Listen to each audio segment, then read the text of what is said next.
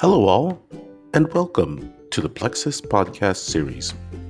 We hope you enjoy our podcast today with our very own Brad Johnson and JP Novin as they sit down with the president of Marymount University, Dr. Irma Becerra.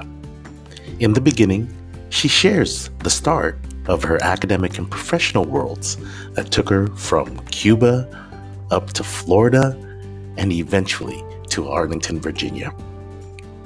From there, she shares insights on how she chose engineering, her vision of innovation and change for Marymount University, as well as answers questions from our founder, JP Novin, where she includes a call to action for all of our listeners. Thank you so much for listening. Please be sure to subscribe and share. Welcome to the Plexuss podcast series. We are so happy to have uh, Dr. Irma Becerra with us today, the president of Marymount University in Virginia. How are you doing today? How are you, Brad and JP? It's wonderful to be here with you both, as well as with everyone that is joining us through the podcast.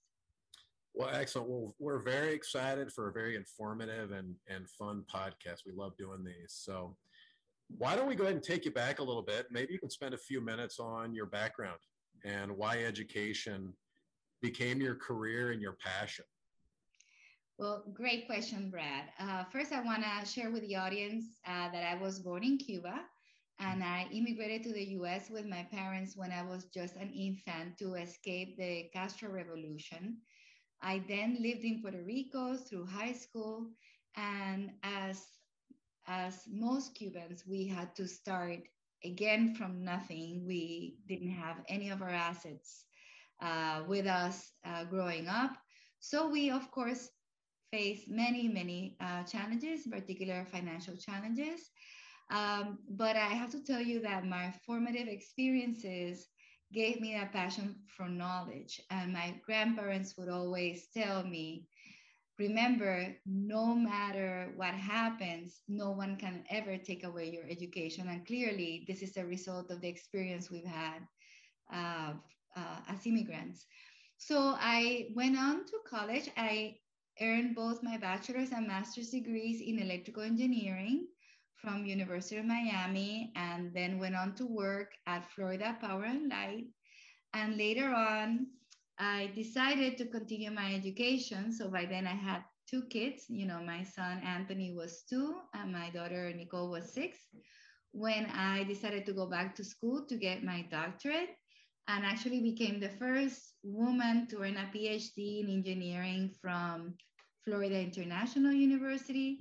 And you can imagine that I commonly took classes where I was the only woman in the in the classroom. Mm-hmm. Um, so uh, got used to it, right? I just worked a little harder and and made it through okay. Uh, after I graduated, I worked for a NASA founded center at the University of Florida and later on, I would join the faculty at FIU's College of Business.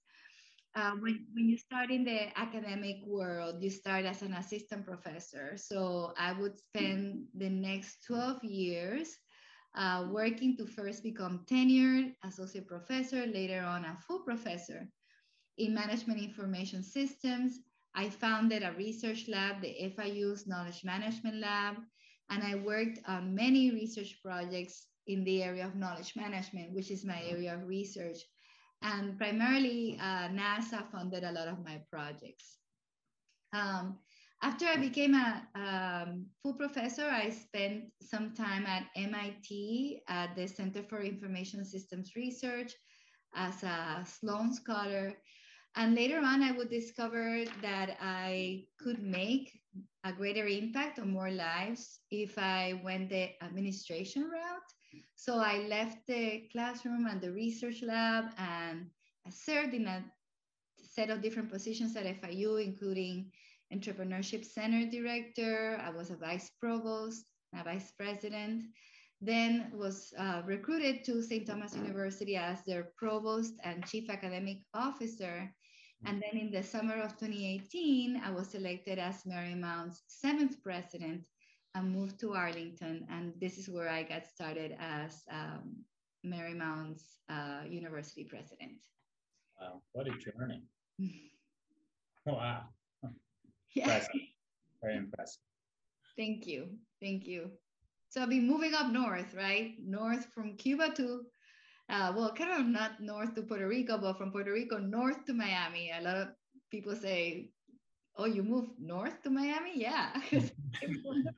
the Caribbean and then north again now to the DC metro area, which is really spectacular. Really enjoying this experience. Yeah. Now, what do you miss about uh, what do you miss about research now that you're more in, in an administrative role? Yes, uh, you know, to have the opportunity to create knowledge uh, is just such an amazing experience, and of course, the direct uh, engagement with our with my students um, to be able to stretch their imagination in terms of the things that they were doing when they were working in the research lab. Like I remember I would have sometimes have students that start working with me and they they're like, what does research mean? What does what does can you explain that to my mom? Because we I don't know what it means. I can't explain it to her either. So I actually did that for a few of my students uh, spoke to one of them that wanted to study a doctorate, and I, my task was to explain to her mom why it was a good thing for her to continue to the doctorate and not take on a job right away as an engineer. Um, and uh, and she did, and she continued on to get her doctorate and professor.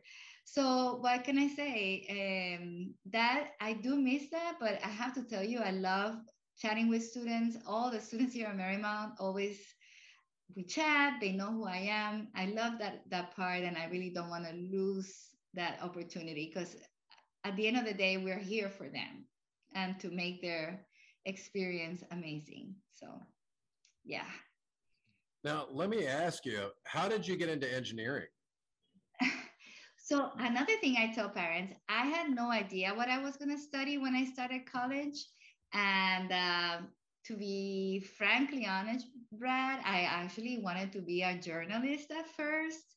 But you know, my grandmother, I was living with my grandma at that time. She was a very practical woman, and she wanted me to study a practical degree like pharmacy. And so I'm like, okay. So I started as a chemistry major, and I was not very good at the chemistry lab, which explains why I'm not good at the kitchen either. And actually, I remember that there was a time that I had all this chemical spill, and I'm like, okay, I don't think this is for me. So then I thought about studying mathematics and computer science, so change majors.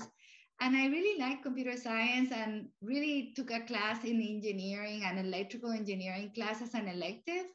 And I really love logic and just fell in love with that study of logic. And that's how I decided to change my major at the end of my sophomore year to electrical engineering. So I always like to tell that story in particular for parents because sometimes they're, they're very frustrated. They want their kids to know right from the first day what they want to study.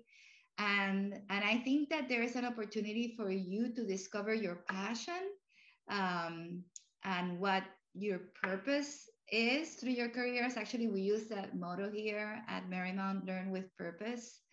Um, and still graduating for years, right? Because I know parents, I have made that promise to them that, you know, we're going to graduate your son, daughter within four years because I am, I recognize that this is an investment and we want to really make them most out of that investment. So, but letting students take the time to figure out where their passions are so that you you know like they say if you love what you do you don't work a day in your life and that's that's how I feel. I love what I do. So I'm happy to work because I enjoy it so much. And by the way, it shows.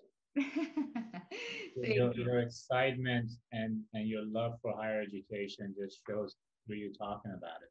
Thank you. Thank you, JP. I appreciate that very much. So when we look at, at Marymount today, um, you know, there's a lot of institutions out there you know there's a lot of choices that students and parents can make. Um, how do you look at marymount? Um, how are you able to compete not just today but when you look at five ten years from now? Um, how do you, how have you positioned Marymount to continue to be successful and continue to compete in a, in a pretty saturated marketplace? Yeah, wonderful question. Um, we have a strategic plan, uh, Brad, that we unveiled just a few months after I started here at Marymount uh, during my inauguration. And the name of our strategic plan is Momentum. And anybody in an audience that wants to learn more, you can um, Google Marymount University strategic plan and you'll get land on the page that has the details.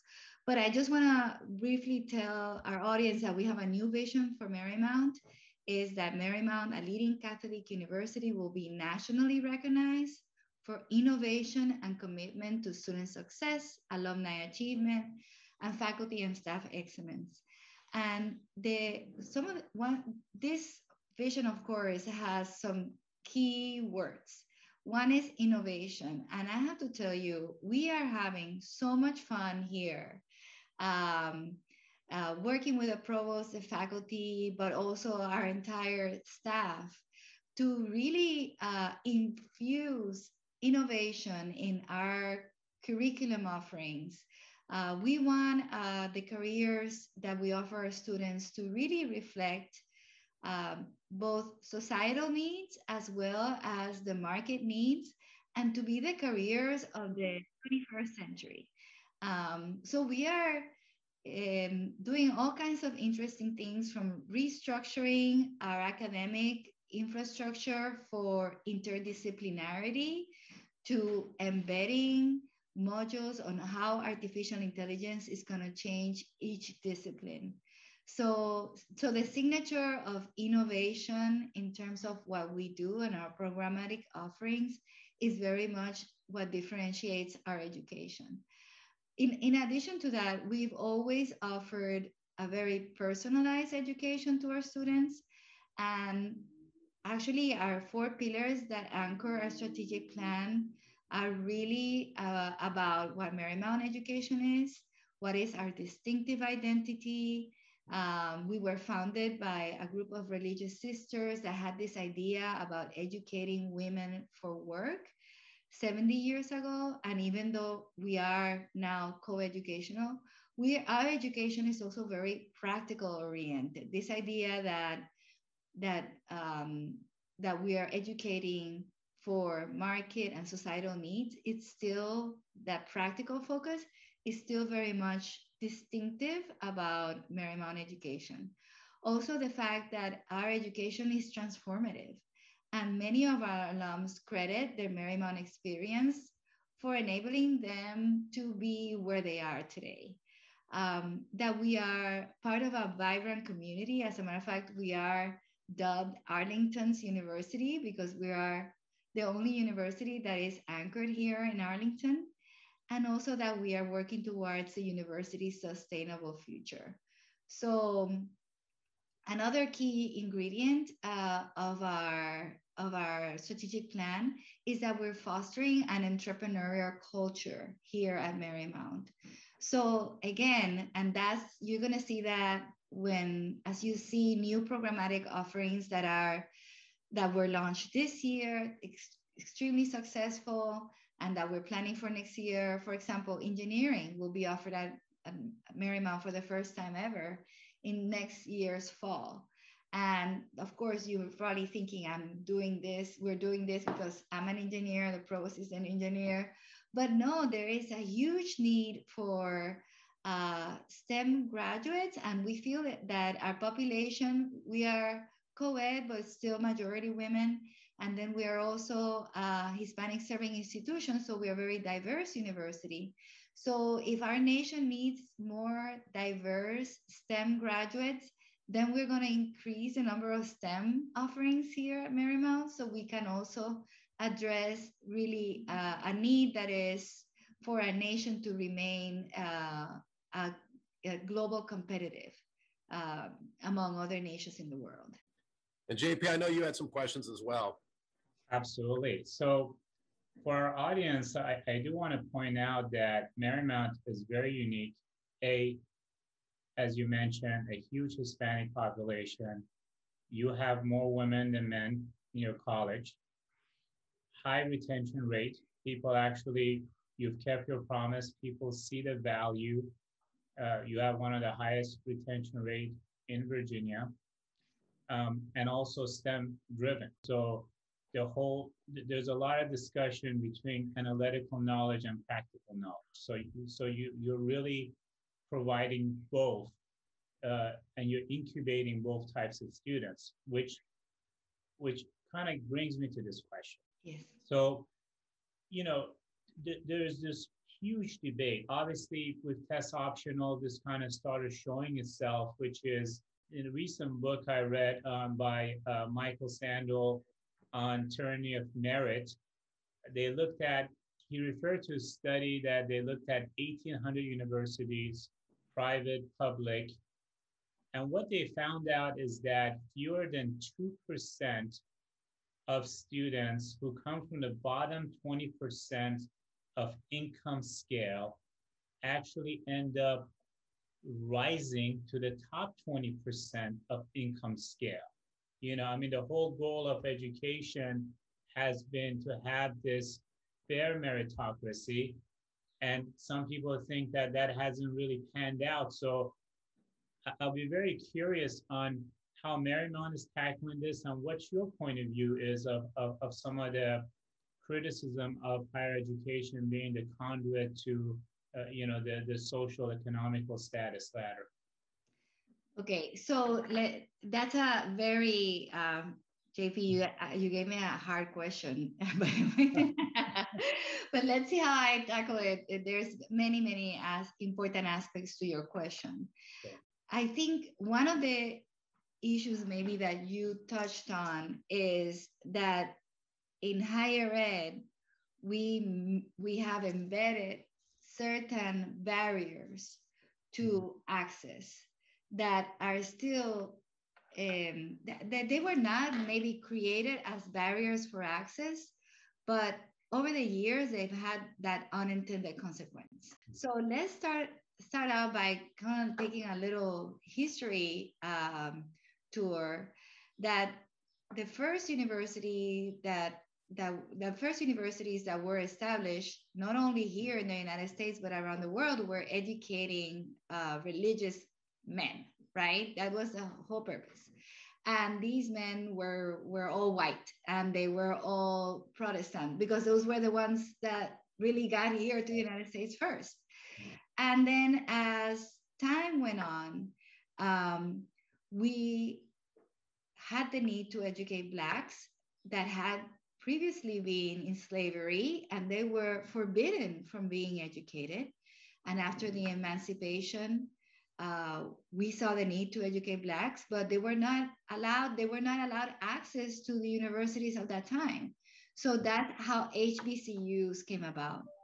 And then women, women wanted to get educated, but women were also not granted access at the traditional universities. So women's colleges came about. And that's about where Marymount came about in 70 years ago. Was originally a women's college. But then you also see uh, new immigrants coming to this country um, who were, many of them were Catholic, but they were also of Jewish faith and others.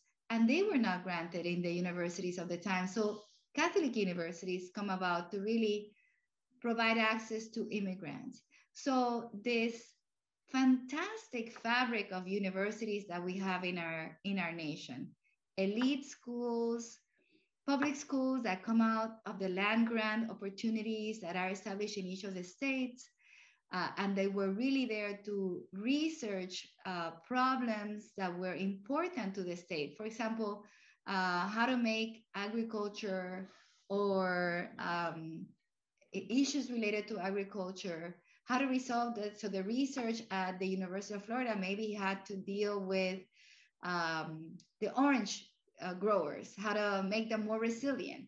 So you see universities come about to solve, to help solve some of the problems that the localities were facing, in particular the land grant university. So, so as a result, fast forward to today, we have this really extraordinary fabric of universities, each one different and each one willing to meet our students right where they are and not only having an incredible responsibility to educate our country's youth as well as increasingly our um, our you know what I say um, uh, old timers or maybe uh, long timers learners of all ages because every discipline is begin, is getting more complex. Knowledge is being created at really higher rates every day. So requires for people to continue to learn not only stop when you graduate from college but continue to learn even into your adult life. So universities have really an evolving role in in keeping uh, our nation moving forward. Um, but then some of the things that were created for a specific purpose maybe are no may not longer be necessary. So you you mentioned test optional. Remember, there was a time where the high schools uh, were educating students. You know, they, they were not not standard maybe requirements among all the high schools in the nation. So uh, test was used to, to actually gauge the readiness of a, of a student. And it was okay to create a test that it worked pretty well when all the students looked the same. But as students come from different backgrounds and, and different ethnicities, maybe they have grown up with multilingual families or multicultural families, then it's harder for this test to gauge the readiness of a student. So, for example, uh, I grew up in Puerto Rico where Spanish was my first language.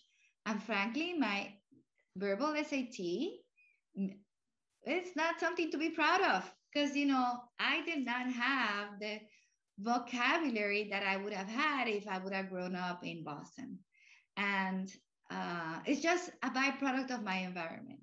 So while my math score was excellent, my verbal score maybe would not allow me to have entry in many universities. So it's a it's a bias that was not intentional, but that as you look at students that have multi, maybe from multicultural experiences, then the test doesn't necessarily gauge their readiness or predict their success in college, uh, as well as if you were coming from a homogeneous uh, group, and it would be easier for that test to predict it. Did I answer your? Oh my gosh, that answer was amazing. I mean, you you went through the whole historical aspect of how these tests came. I mean, the goal of tests was to make it create meritocracy, because you're right. Before the 1950s, you didn't even have to have a good grade to go to Ivy League or to a lot of universities. You just had to be from a boarding school and what have you. So it's the, the, the intention was always good. It's just the world has has evolved and um, and and I think we're evolving with it. And um, I love your answer when it comes to lifelong learning. So the, the the role of higher education is becoming even more pronounced. Um, which which I'm th- this this question should be uh, is also in the forefront, which is you know, I, I, was reading some articles with UNESCO because they, they and World Bank, they keep giving out these predictions in the future. And one of the things they talked about was the role of artificial intelligence. And, and there are various forecasts that in next, you know, 15 to 30 years, you know, 30 to 40% of jobs may be taken over by AI and it, it puts universities in a very interesting positions is how do you train students for jobs that are not have not been created yet? And so uh, i'll be curious on your point of view on that. Yeah and that's a, a great great point that we are about to experience uh, a new revolution by um, you know the artificial intelligence contribution to every discipline. And just like the industrial revolution changed many things, many jobs, many disciplines, just like the internet changed many things, many disciplines, many jobs. AI is it's it's about it's starting already to do it, to do the same thing. So so we have two responsibilities. One is that we do need to educate students on how AI will change that particular discipline that they're studying. And we have started incorporating with the collaboration of MITRE Corporation, some modules, for example, in, in the health courses or in a interior design courses, how is AI gonna redefine your field? And, and I agree with the prediction that many jobs will change, just like many jobs change by the industrial revolution and the internet, right? Just think about, for example, the, the job of the realtor. It used to be that you could only look at listings through your realtor, and now you see them all online. So as as a result, the job of a realtor has changed dramatically uh, by the internet, and many, many careers were redefined, including uh, the job of a travel agent, right? Who hardly anybody con- consults a, hard, a, travel agent these days. Well, that was that was a, a profession that was redefined. So some of the professions that are about to be redefined are very large professions like drivers, as we are looking at the possibility of driverless vehicles. And that is very much a reality. I mean, that technology is being tested as we speak. Um, so also, if you look at AI in the in health, the use of um, uh, AI to help diagnose diseases. How many of us go to WebMD and try to understand what's going on even before we look at the doctor and even uh, do a little bit of self analysis of what could be going on with this headache that doesn't leave me, right? So, um, yeah, I think that uh, I was just sharing how a few minutes ago with someone how when I went to, to college, I studied Fortran and I did a lot of coding in Fortran and BASIC. No one learns that anymore. When I went back to college for my doctorate, it was C uh, and C++ that you will learn to program, and that that no one talks about that. And now we talk about Ruby on Rails and Python. So every every discipline is redefine. And I just think what is different now, JP, is the rate of change. Things are changing a lot faster, and that's why this importance of lifelong learners. Um, so even for people that are in industry that want to continue to retool themselves, what we are offering is these stackable certificates. So you can design your own master's degree and when you think about flexibility for uh, lifelong learners, you tend to think about face-to-face versus online, but giving lifelong learners the flexibility to really kind of design their own master's degrees, okay, they can decide what are the areas that they want to put together that best help them say move forward in their profession. So here we have numerous stackable certificates. Maybe you want to take one in cloud computing, uh, and um, together with one in leadership and project management. And that's really what you need to be successful in your new appointment. Uh, or maybe not cloud computing, you want to do cybersecurity and cybersecurity coupled with analytics.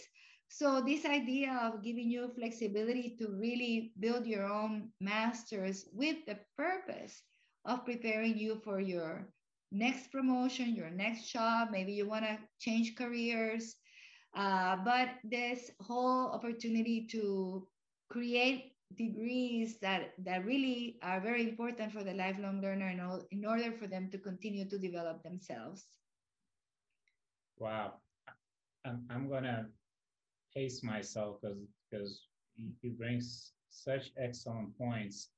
Um, and, and, just to, to be respectful on the time, I'm, I'm definitely going to be sending you some questions later uh, on, on different topics. I, I love your insight and, and this whole message. So what do you want to leave our students and, and anyone that's going to, to listen to this podcast? How is Marymount different today and how is it going to keep changing? What, what is the, the main differentiator for students as they start considering higher education and why should they really take a closer look at Marymount as an? So number one, uh, what defines a Marymount education? I'm going to give you some keywords. Is innovative, It's responding to market and societal societal needs. And very personalized. Every every individual is important because we are about education of the whole person.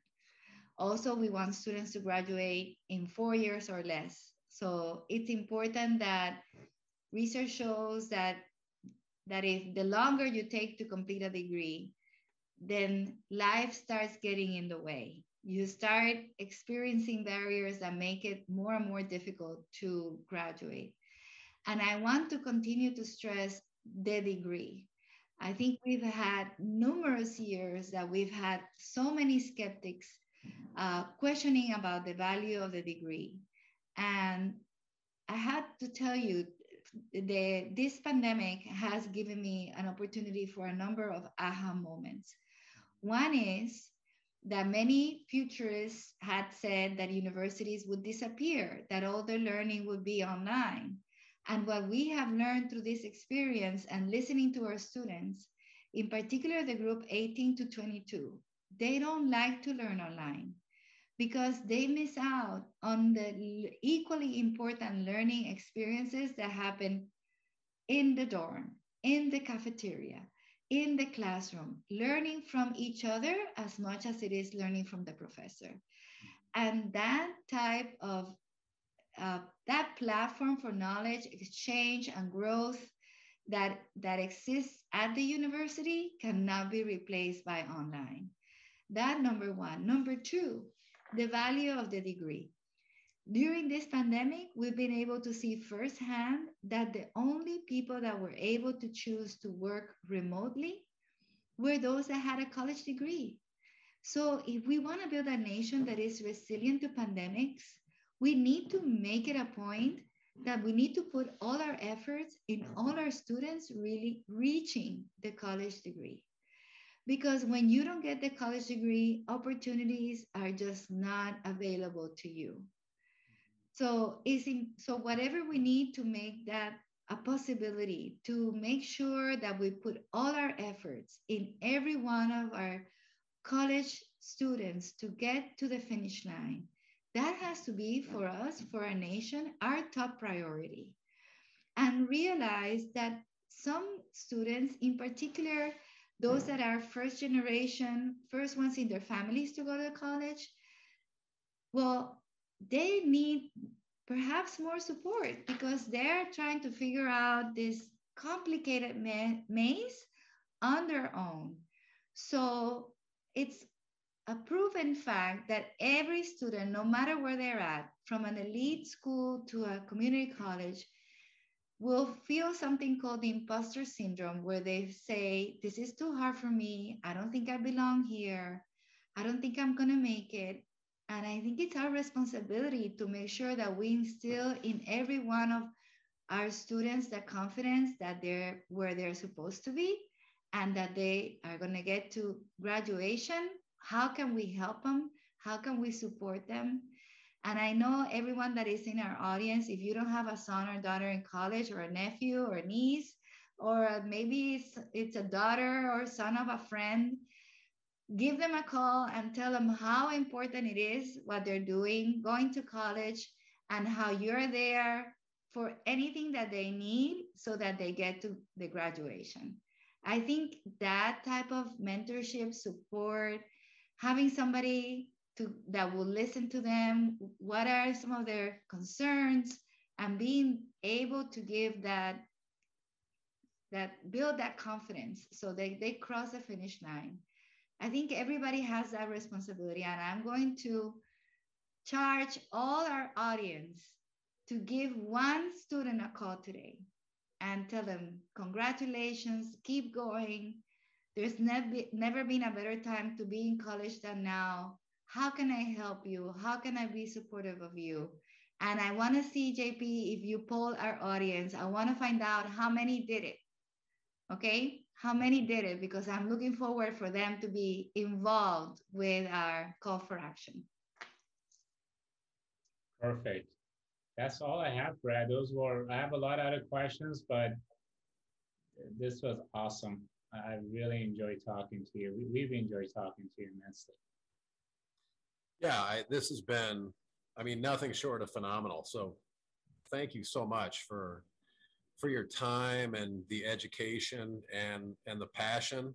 You know, I think Jay, I think everyone on this call, we're so excited about about education and what it can do for the lives of of all of us. And so it's always so exciting to JP and I to hear someone with with the passion that you have. So thank you very much for your time.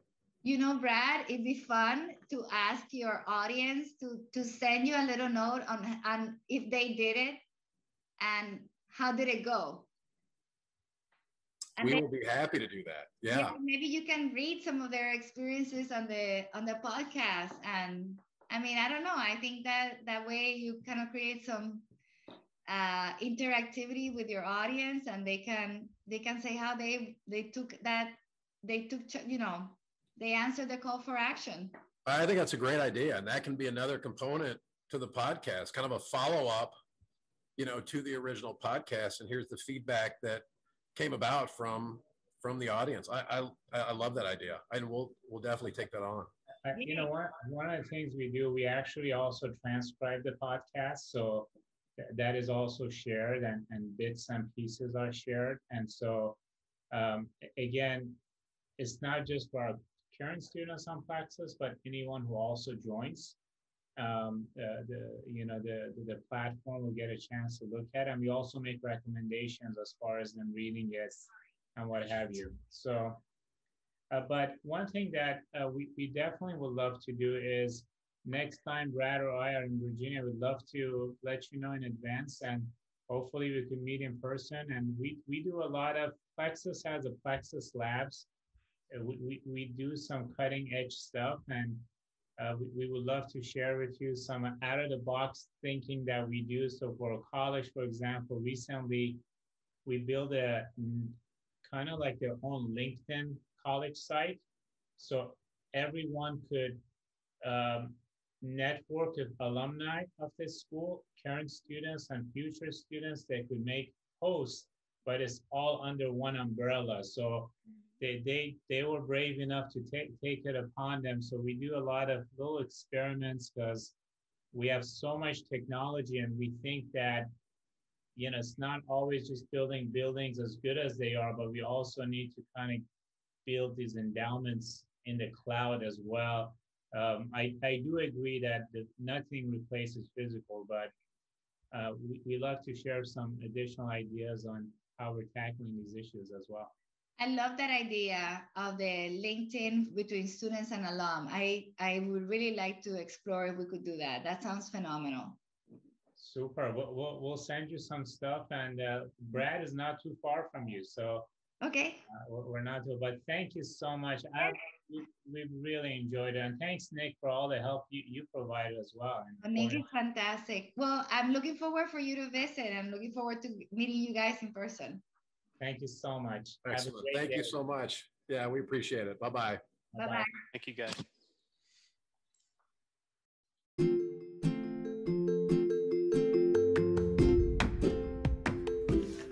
We hope you enjoyed today's episode with Marymount University in Arlington, Virginia.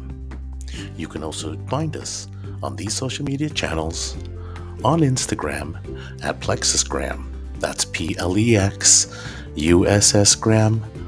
On Twitter at Plexuss Updates, P L E X U S S Updates. On YouTube at Plexuss Social Media and we can also be found on Facebook at Plexuss. Thank you again, and we hope you can join us on our next episode. Please remember to subscribe and share within your own network.